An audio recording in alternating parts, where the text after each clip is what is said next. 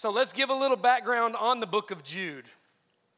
It's, it's not well known, and it's probably actually very underpreached and underutilized by the church. And I, I have my instincts as to why that probably is, is because of the topics that are covered within the epistle. Topics like God's sovereign election,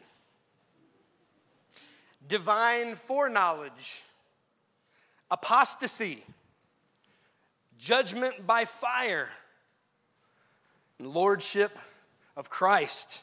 These are not topics that are, ta- that are talked about enough in church uh, these days. And so, so many churches won't even touch this, this, this book. Jude is what is, uh, is, is part of a group of epistles known as the general epistles. Uh, these general epistles go from Hebrews to Jude. So it includes Hebrews, James, uh, the two Peters, and the three Johns and Jude. And they're called general epistles because we don't actually know the specific people or church that these epistles were written to. Unlike Paul, who Paul, he always addresses a particular church or a particular group of churches in his letters. Uh, we, these general epistles, typically, we don't know the exact recipients and who they are. So, um, it's a, the, also Jude is, has a direct connection to the book of Second Peter.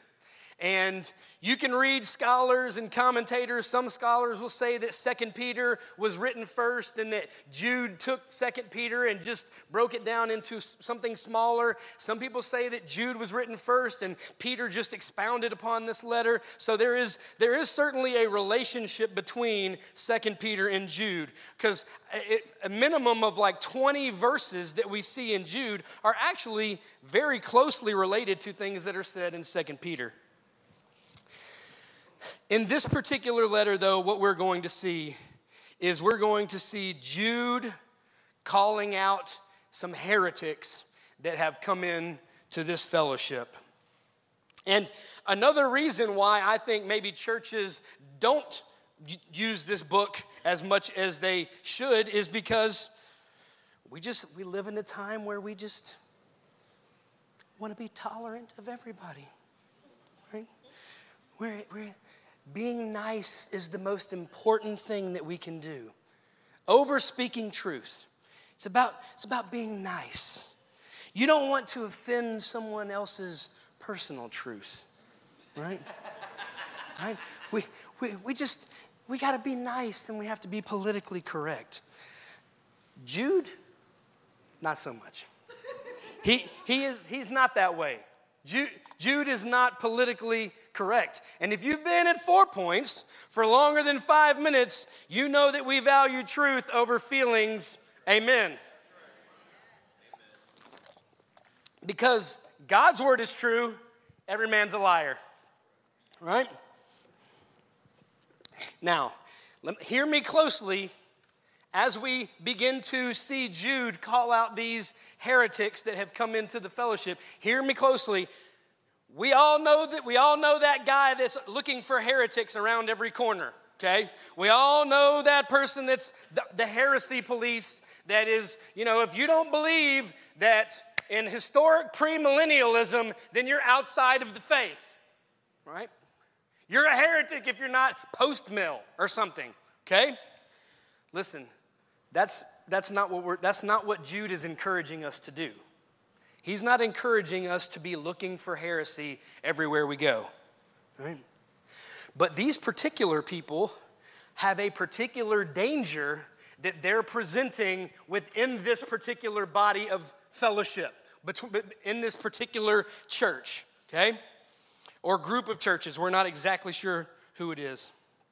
So let's come Jeremy's going to do a great job. He's going to talk about all the first Enoch and the assumption of Moses and all of the extra biblical pseudepigraphal works that are quoted in the, in the letter. That's not, that's not me. Jeremy's going to do that. So we're not going to get into that this morning. We don't have time for that.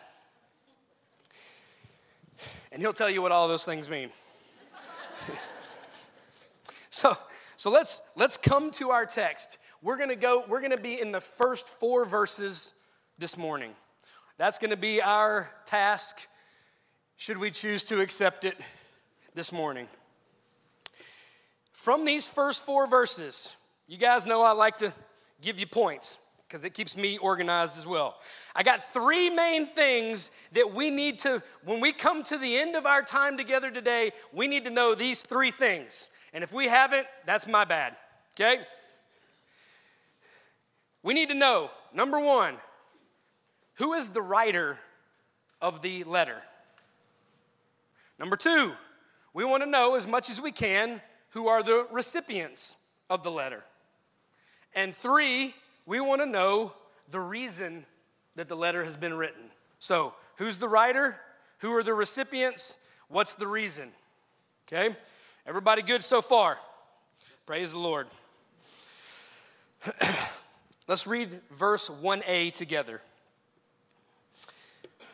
So we're looking at who the writer of the epistle is. He writes, verse 1 Jude, a servant of Jesus Christ and brother of James. Okay, so everybody knows the New, the New Testament was written in Greek, right? In case you didn't know that, that's, that's the New Testament was written in Greek. And the name for Jude in Greek is Judas. And you're, you're probably, your mind probably went exactly where mine was, right? The guy who betrayed the Lord. Okay, that's not him. This is not him. Okay, so we want to know who is this Judas? There are several in the New Testament. So which one is it? Well, he gives us a, a major hint by saying that he is the brother of James, right? Well, there are a lot of Jameses in the New Testament too. So, so now we need to know, we need to figure out who the James is in order to know who the Judas is. Okay? So, two things that will tell us who James is. The first thing, which James are we talking about? Well, there's only one James in the New Testament that is well known enough to where somebody could just call him James and everybody knew who they were talking about. Jesus' brother. Right? It's the brother of the Lord right? He's the, he's the main leader of the Jerusalem church. He was the one who presided over the Jerusalem council in the book of Acts. That's the James. James the Just is what he's called. That's the James that we're talking about, brother of the Lord. So that gives us one hint. The second hint is there's only one James in the New Testament that is said to have a brother named Judas. And that's found in Mark chapter 6, verse 3, where the names of some of Jesus's siblings are listed, and both James and Judas are listed among those, among those siblings. So, we know, who Ju- we know who James is, right? He's a brother of the Lord, and we know that he has a brother named Judas, and there's only one in the New Testament, James, that has a brother named Judas, and he also is a sibling of the Lord Jesus. Therefore, we can know with confidence that the Judas or the Jude that is writing this epistle is the brother of the Lord Jesus himself. Okay, now, you may be, my mind went here. Maybe yours didn't. And if it did, if you think like me, that's probably a problem on your part. But yeah, I wouldn't. Once you get inside this head, there's no turning back, baby. Sorry. sorry. I'm sorry.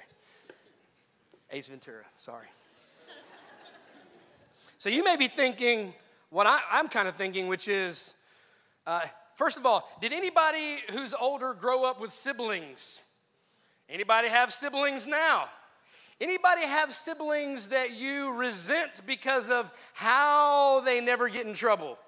Or they never did anything wrong and their parents never had to get onto them and they always scoop up the dog poop from the yard when they're supposed to and take out the trash and when they're supposed to right? Any, anybody have siblings like that? Where they just were just goody two shoes all the time always obeying the rules?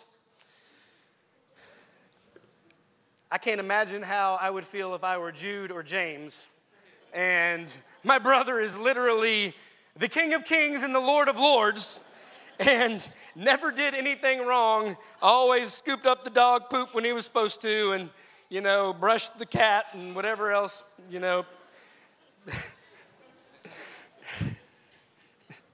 but, but they probably didn't like him right? They probably resented him for that. And that that could have led to the fact that in scripture we have we really have no uh, record of any of his siblings jesus siblings believing in him as the messiah until after the resurrection right?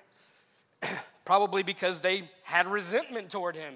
And then one day the scales fell from their eyes and they recognized and that, that their brother is the lord of the universe.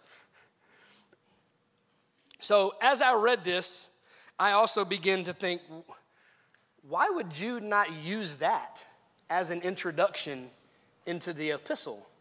If he wants this letter to have some gusto behind it, why would he not say, I'm the brother of the Lord? Instead, he says he's the brother of James, but, then, but he calls himself a servant of Jesus. And that word doulos actually can mean even something even deeper, like a sla- slaves. The doulos were the lowest ones of society, right? Right. Jude here is confessing himself to be below Jesus, his earthly brother. So, so why would he why would he start his letter like that? Why wouldn't he say, "I'm the brother of Jesus. You got to listen to what I say." Well, it's because the is the letter going to have more weight if he lifts himself up? Or is the letter going to have more weight if he lifts Jesus up?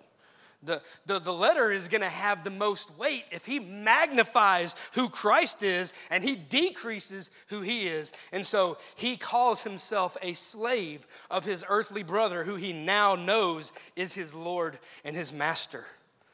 Over and against these heretics, if you look at the end of verse 4, they deny that Jesus is their Lord and Master. And so we'll see that conflict take place. So we Brent said a few weeks ago, he said to us when we're in Exodus that we're all slaves of something, right? We're all enslaved to something. So this morning, what are, what are we enslaved to? Are, are we like Jude and we recognize who our Lord and our Master is? Or are we enslaved like we talked about last week? Do we have idols that we are enslaved to, that we're becoming like those idols, right? If you remember from Psalm 115, it's it, those who trust in idols become like them. So are we becoming more and more like the things of this world? Are we enslaved to those things? Or are we, are we confessing that Jesus is our master and we're slaves of him now because we were bought with a price?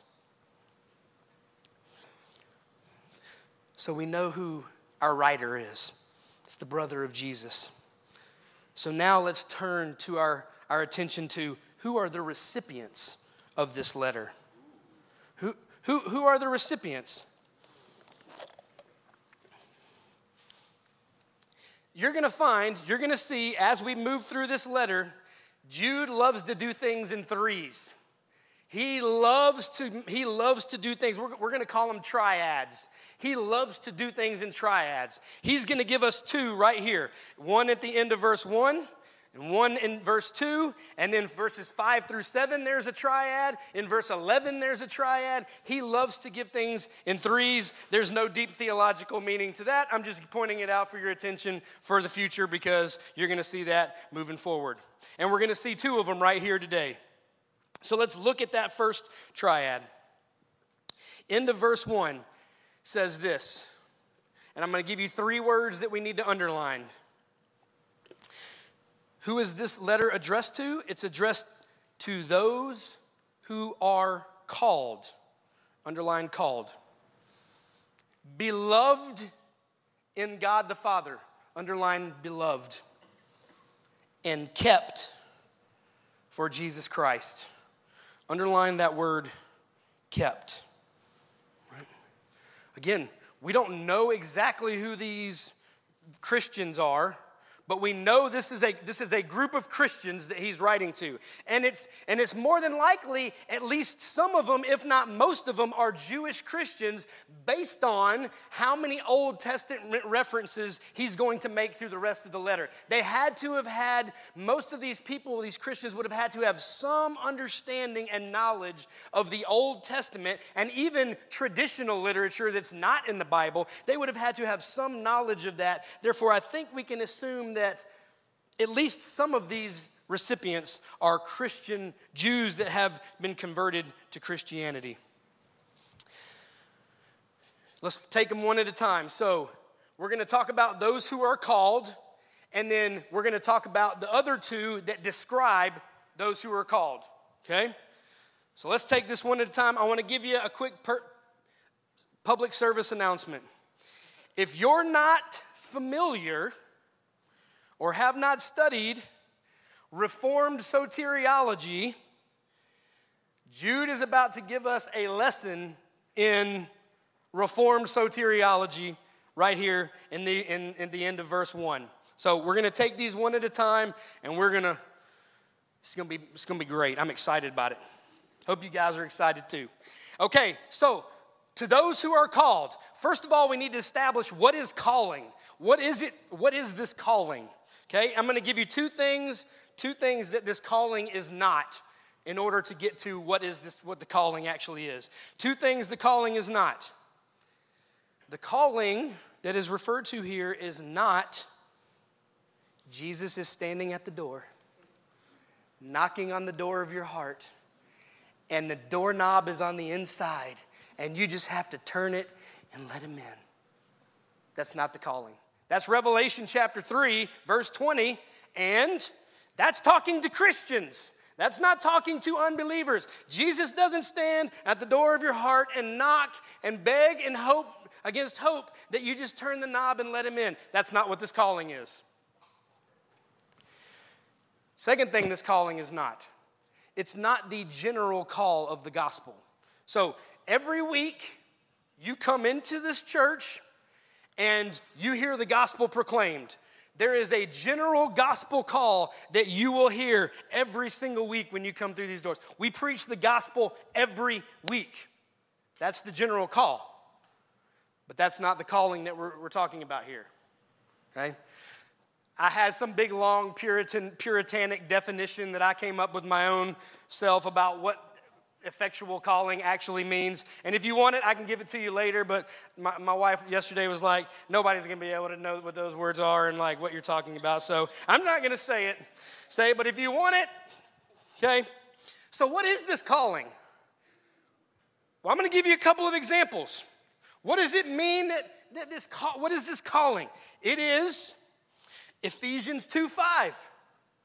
You were dead and God made you alive. That's what this calling is. God, God takes your dead, spiritually dead self and brings life to it where there was no spiritual life before. He brings dead to life. That's what this calling is. That's what, that's what effectual calling is. Okay? And, and by the way, it is a monergistic work. That was one of the words I used. It is a monergistic work. That means you didn't do anything, God did it. Okay? That's what this calling is. And by the way, the word ecclesia in the New Testament is the word, the Greek word for church, and it literally means to call out. So, so the church is literally a gathering of the called out ones. Okay? So, so that's what the church is. The church is a group of people gathered together because they've been called from dead to life sovereignly by the hand of God. One more example. This is the, this is the T-ball one, okay? Right? Lazarus, come forth. No, nah, Jesus. I'm just enjoying stinking it up in here. I just love the smell. I just want to stay here. Been here four days. I'm, I'm good. No, what did Lazarus do? He came out. Jesus wasn't standing at the tomb asking a dead man to come out. He told him, Come out, and he came. That's calling. He, call, he calls, we come. He's God, you're not. That's calling. So that begs the question then who are the called? And the, uh, the next two phrases describe who the called are. Number one, they are beloved in God the Father. They are the called are the ones that are those who are have been loved by the Father, who the Father has set his love upon them. That's who the called are. Let me give you two examples here of what this is not. This does not mean that on some random Tuesday in April, God capriciously just said, I think I'm going to call someone today. No, we, we do not serve a capricious God, right? God has set his love upon his people far before he just decided in a moment to do it. That's, that's, those two things are not kosher together. Nor, nor does this mean that God looked down the corridor of time and saw who would love him, saw who would choose to love him, and so therefore he chose to love them. That's not, that's not what we're talking about. Right? That would mean that God had to learn something in order to respond to it. And if God ever has to learn something, that means he's not omniscient and that means he's not God. That's open theism and that's heresy. Okay? So, so God didn't look down the corridor of time and base a decision to love you or me based on the fact that he saw that we were going to love him. Okay? That's not what that means. That's not what it means to be loved in God the Father. I'm going to tell you, I'm going to read. Paul does a best job of this, way better job of describing this than I do. So I'm going to read from Ephesians chapter 1. This is what it means to be loved by the Father. Ephesians 1 3 says this Blessed be the God and Father of our Lord Jesus Christ, who has blessed us in Christ with every spiritual blessing in the heavenly places, even as He chose. That's the love. He chose He chose. That, that, that tells us that He loved us. That is His demonstration of His love in eternity past, that He chose us. But He chose us in Christ, in Him, before the foundation of the world. So He didn't choose us on Tuesday, April 15th, 1997. He chose us before the foundation of the world, that we should be holy and blameless before Him. In love, there's the love, right? He, that's the Father. So there, you guys see where we're doing here, right? You see what this loved by the Father is? Right? In love, He predestined us for adoption to Himself as sons through Jesus Christ. That's what it means to be loved by the Father. I got time. Okay, will, you mind putting the Charles Spurgeon quote up there? Charles Spurgeon said this I believe the doctrine of election because I am quite sure that if God had not chosen me, I should never have chosen him. And I am sure that he chose me before I was born, or else he never would have chosen me afterwards. And he must have elected me for reasons unknown to me, for I never could find any reason in myself why he should have looked upon me with special love. We're not worthy. We haven't done anything. It is God. It is God who set his love upon sinners that had rebelled against him. That's what it means to be loved in the Father. Second thing to describe those who are called. So they're loved in the Father, and they're kept for Christ. Everybody, lo- Everybody loves the doctrine of the perseverance of the saints. Everybody loves it, right? You can't lose your salvation. That's one we can all t- agree on, right? We all can, yeah, can't lose our salvation. It's true. If you're called, you will be kept. If you're truly called, if the Father has set his love upon you, you will come to Christ and Christ will keep you. That's the beautiful thing. I love actually how the King James Version puts it, believe it or not. It translates it preserved in Christ. Man, that's a, that's a beautiful thing. If you're called this morning, you will be preserved in Christ. If you remember when we talked about the Good Shepherd, right? No one can snatch them out of the Father's hands.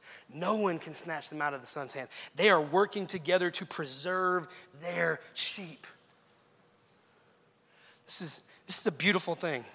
This is a beautiful thing. I know, I know, the, I know the, the, the middle school and high schoolers just went through Romans 8 the golden chain, right? Those whom he predestined, he called. Those whom he called, he justified. Those whom he justified, he glorifies, right? It's an unbreakable chain. Those whom God has set his love upon will come to him and they will be kept for eternity. Man, we, we can rest in that. No one can, Romans 8, 38 and 39, no one can separate us from the love of God in Christ Jesus our Lord. This is, this is a beautiful thing.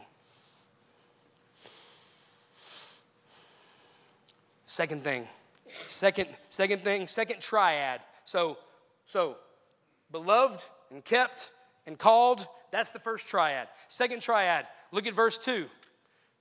The triad is mercy, peace, and love. Mercy, peace, and love be multiplied to you. He, Jude wants his recipients to grow in love and in mercy and in peace. And they're gonna need it. They're gonna need it because he's gonna call them in the next verse, he's gonna call them to contend for the faith. He's gonna call them to go and fight for the faith. And they're gonna need more mercy and more peace and more love.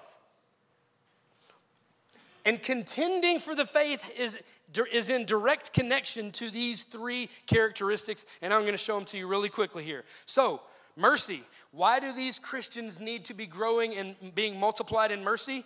That's because of verse 22.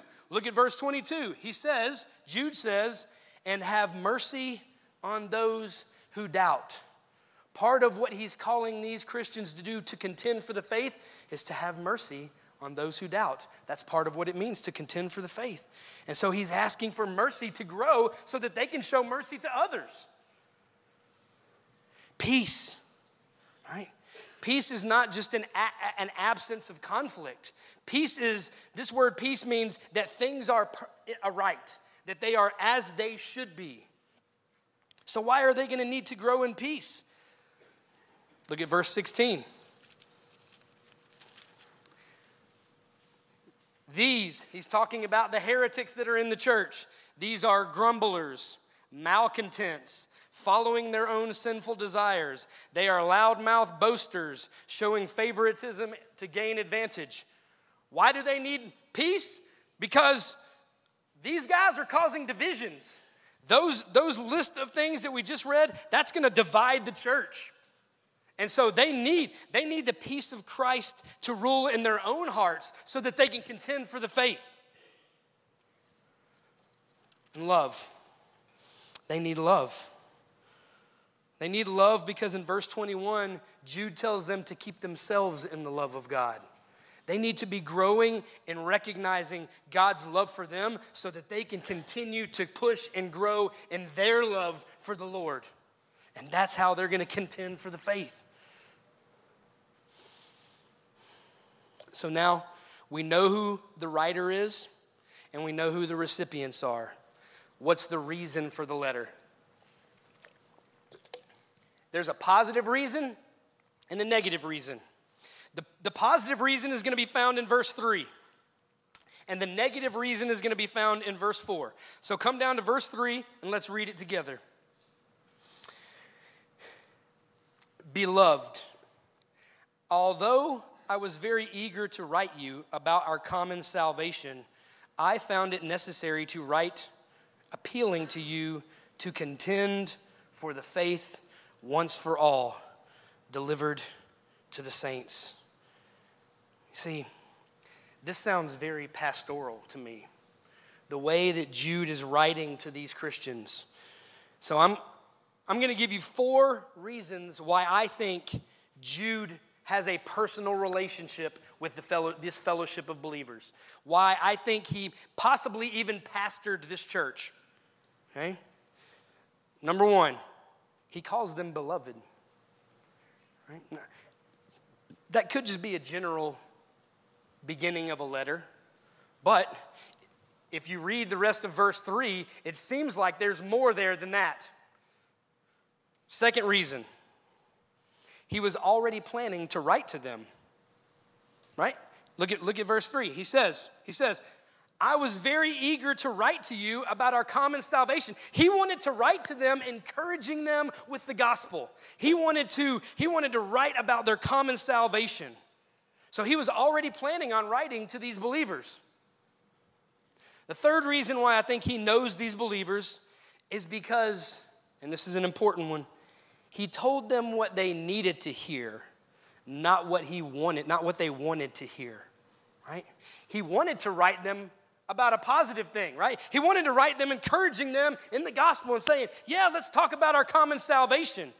But he see he as a pastor, as a pastor, he, he see that was not their need. They did not need to hear that in this moment. What they needed to hear was, you've got creepers that are in the church and they're gonna cause a huge problem.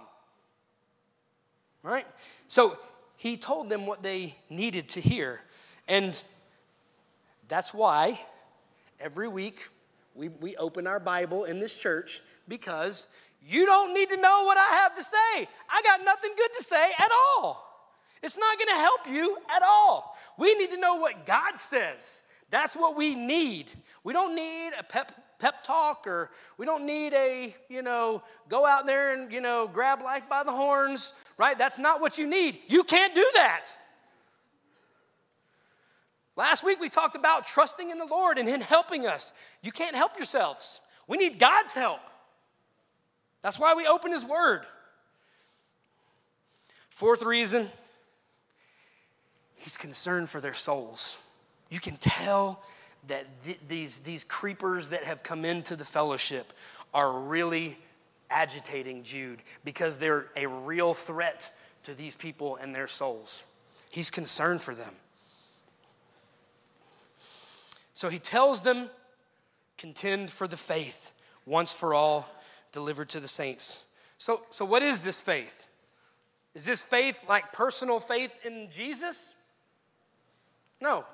Now, that's very important for sure, but what he's talking about is he's talking about what Jesus taught the apostles and what the apostles have now passed down to these churches. This is a the faith that he's talking about is a set of beliefs and traditions that Jesus himself brought to the earth and gave to the apostles and then in Acts 1:8 he said you're going to go out and you're going to be my witnesses in Jerusalem and Judea to the end of the earth and you're going to go spread this faith. And that's what they did. They went and spread the faith. And this faith in, that, that starts with the life and death and resurrection of the Lord. That's what this faith is based upon. And then everything that comes from that has been now taken to all the earth. Paul went all over the known world taking this faith. And so Jude is begging these Christians that you got to be ready to fight for this faith that has now been delivered. Right? Anybody, anybody ever read any books on cults or know, know of any cults, right? I know Mormons, I know Scientologists, and I know Jehovah's. There you go. Okay, so how how were the, how almost every single cult that was ever started, how did it begin? How did it begin?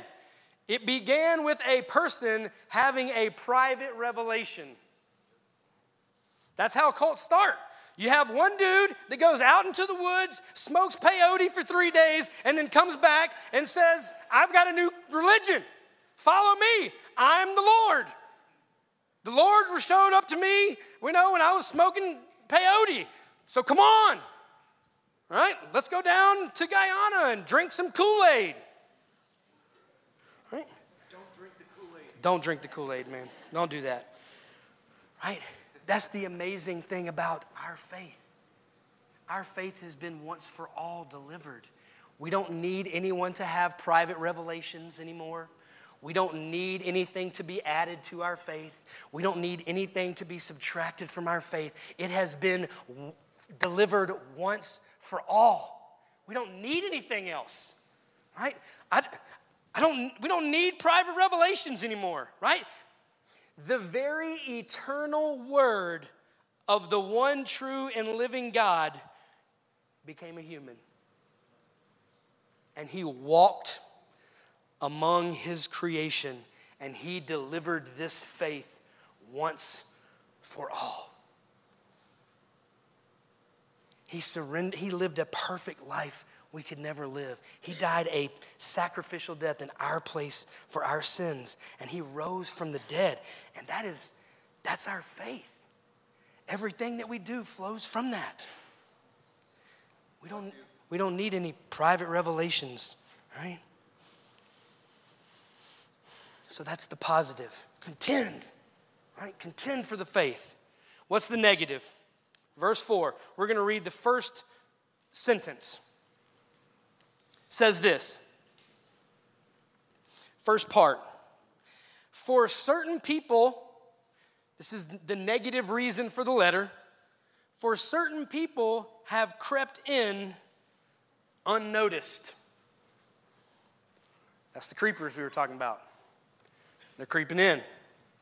Antinomian creeps is what we'll call them. Okay? Two things about these creeps, just from what we just read. Number one, Jude has such a disdain for them, he doesn't even call them by name. He just calls them certain people.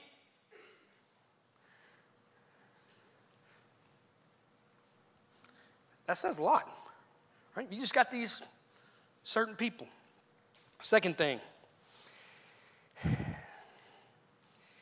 he calls these people, he says about them, they are parais duno in the Greek. This is a hapax legomena. It is the only place in the New Testament where this word is used. And it is a compound word that is made up of three Greek words. And it means that they slipped in secretly. It doesn't mean they were here, okay? It, it doesn't mean they were like peeking around the corner, seeing who was there, and trying to sneak in. Here's what makes this group of people so nefarious they walked right through the front door and acted like they belonged there, and nobody knew otherwise. They walked right into the they right right into this church, right into this fellowship. They came right through the front door and they're like, "This is where we belong." That's where a wolf in sheep's clothing comes from, right? That's Matthew chapter 7, verse 15. They look like sheep. And then when they came into the flock, they begin to devour the sheep. This is a, this is a nefarious group that has come into this fellowship. If you look in verse 12, Jude refers to these people that have come into the flock. He refers to them as hidden reefs at your love feasts. What does a, what does a reef that a, a, a, uh, a driver of a boat who goes over a reef and doesn't see it, what can that reef do to that boat? Destroy it. it will destroy the boat and sink the whole ship. That's what he's saying about these people that have come into the fellowship. He's like, if, if, if we don't do something, they're going to sink the ship. And they're in your love feast, right? If you don't know what a love feast is, it is Acts chapter 2. They met in homes and they had meals together. But a lot of times in these love feasts, they would also partake of the Lord's table. So you have these wolves that are actually still even partaking of the Lord's Supper with these Christians in this fellowship. That's what makes them so nefarious. And then the rest of verse 4, Jude makes four more statements. Now, he's he hammers them throughout the whole book. I mean, we could sit here and go through 40 different names that he calls these guys, okay? He calls them a cloud without water. I mean, he, calls them all kinds of stuff, okay? All right? But in this verse 4, he says four more things about these heretics that have come into the church. By the way, he's not concerned with their doctrine, he never even addresses their doctrine. What he's addressing is their behavior. So we think of heretics as those who deny the Trinity or who deny the, uh, you know, the lordship of Christ. No, he doesn't address their doctrine at all. He addresses what they're, they're living like. Four statements he makes. Number one, who long ago, these people long ago were designated for condemnation. Okay, I just don't have time.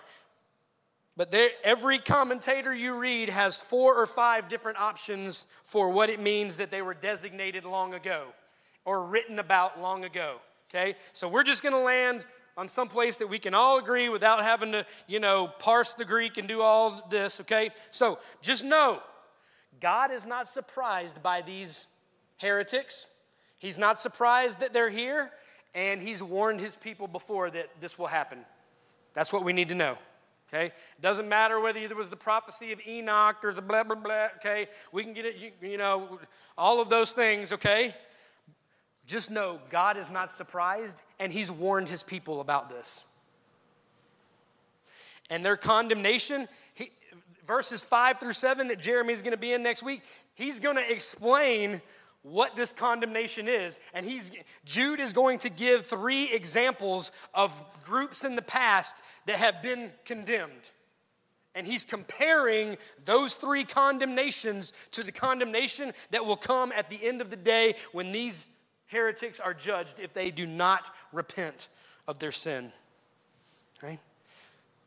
Second thing he says, he calls them ungodly people or godless people. And Jeremy actually prayed this in his prayer earlier. We, we know that they're not walking around saying that there is no God. They're not atheists. They're not, they're, they walked into the church. They think they're Christians.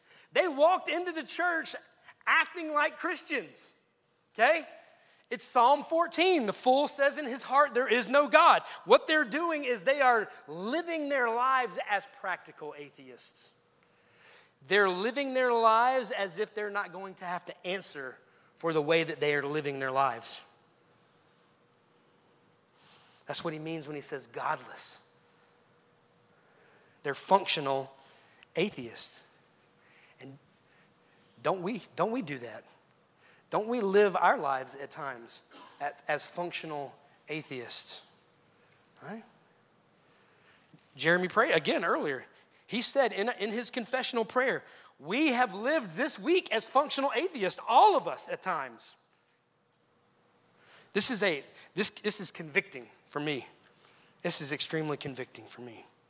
Third thing he says is they pervert the grace of God into sensuality or licentiousness. Okay? There are pastors in this country that have cheated on their wife with eight different women, and they've come back and said, Oh, I'm a better Christian for that because God's grace came to me even more because of that. Whew. Sorry. Right? Paul taught opposite of that. He said, Should we continue in sin so that grace may abound? The answer is, By no means. We cannot. Right?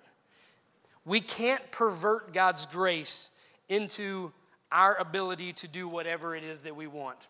That's antinomianism. Martin Luther coined that phrase. One of his students was off the rocker saying that, you know, once you're forgiven of sin, it doesn't matter what you do anymore because you've already been forgiven of it. No, no. God saves us from something, but He also saves us to something. He doesn't save us and leave us where we are, right? The same grace that saved us is the same grace that sanctifies us. You can't have one without the other. Love and oh, sorry, Al Bundy there. Sorry, I don't know why Al Bundy was came into my head. God's grace is not chopped up into different graces. If He saved you by grace, He's going to make you more like Jesus by grace. Fourth thing He says about these heretics, into verse 4 they deny our only Master and Lord, Jesus Christ. You see, these people that have come into the fellowship, they want Jesus as their Savior. They want the benefit of Jesus being their Savior, but they don't want the requirement of being obedient to Him as their Lord.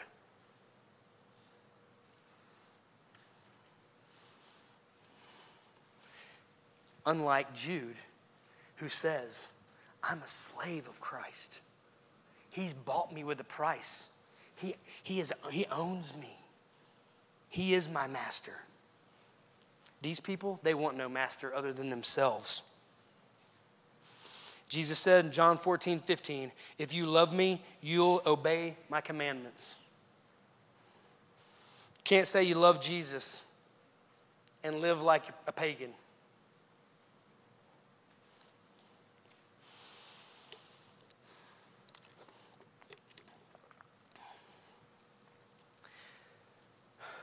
Have a charge that I want to give. So we know the writer, we know the recipients, and we know the reason for the letter. I have two groups of people that I want to address this morning. And they're the only two groups of people that are in this text. And they're the only two groups of people that have ever existed in the history of the world. There are only two groups of people. The first group of people are the called. The second group of people are the condemned. I want to address the called first. If you're in this place this morning and you are called, you have been loved by the Father and you are being kept by the Son, the call, the charge for you this morning is contend for the faith. The Greek word is agonizomai. It means it's where we get our word agonize. Jude is calling these Christians to agonize for the faith that has been once for all delivered to them. Except he adds a he adds an EP on the front of it. He strengthens the agonizing. This means agonize to the point of exhaustion. It's an athletic training term. We need to agonize to the point of exhaustion for this faith that has been delivered to us. And you may be saying, well, how do we do that? Well, we take the heretics out back and we stone them to death. That's what we do. no. Jude never says one word to these Christians about doing anything to the actual heretics. He doesn't say to do anything to them. He tells them they need to do something for themselves. Let's read verses 20 through 23. He, this, is his, this is what it means. This is what Jude means to contend for the faith. We're not stoning heretics. We're not searching for heretics under every bush. We're not looking around for heresy all the time. No, this is what we need to do. Verse 20. But you, beloved, building yourselves up in the most holy faith and praying in the Holy Spirit, keep yourselves in the love of God, waiting for the mercy of our Lord Jesus Christ that leads to eternal life and have mercy on those who doubt. Save others by snatching them out of the fire, to show mercy with fear, hating even the garment stained by flesh. That's what it means to contend for the faith. Are you in the are you are you agonizing over God's word every single day? Are you agonizing in prayer to the Lord every single day? Are you agonizing, snatching others out of the fire every single day? Because that's what it means to contend for the faith, and that's what Jude is calling these Christians to do.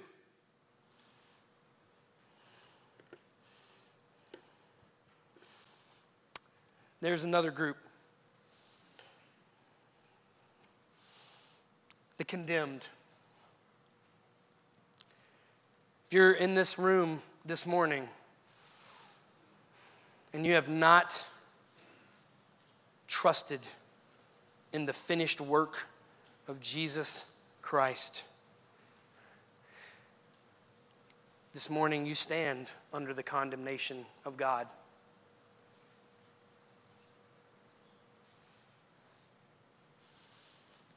But I have a charge for you this morning if that's you. Come to Jesus. Come to him. Those who come to him, he will never cast out. He loves you. He will receive you if you come to him in repentance and faith. Come. Don't delay. He will, he will have you.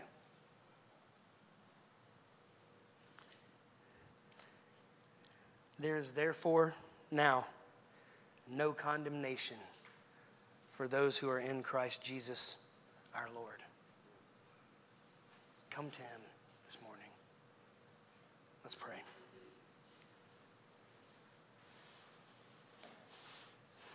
Father, We come to you through the finished work of our high priest Jesus and by the power of your Holy Spirit. We ask that your word would be firmly implanted in our hearts and we would be transformed in the renewing of our minds by your word. Would your spirit continue to move and to act sovereignly today as we go about our lives? We pray this in Christ's name. Amen.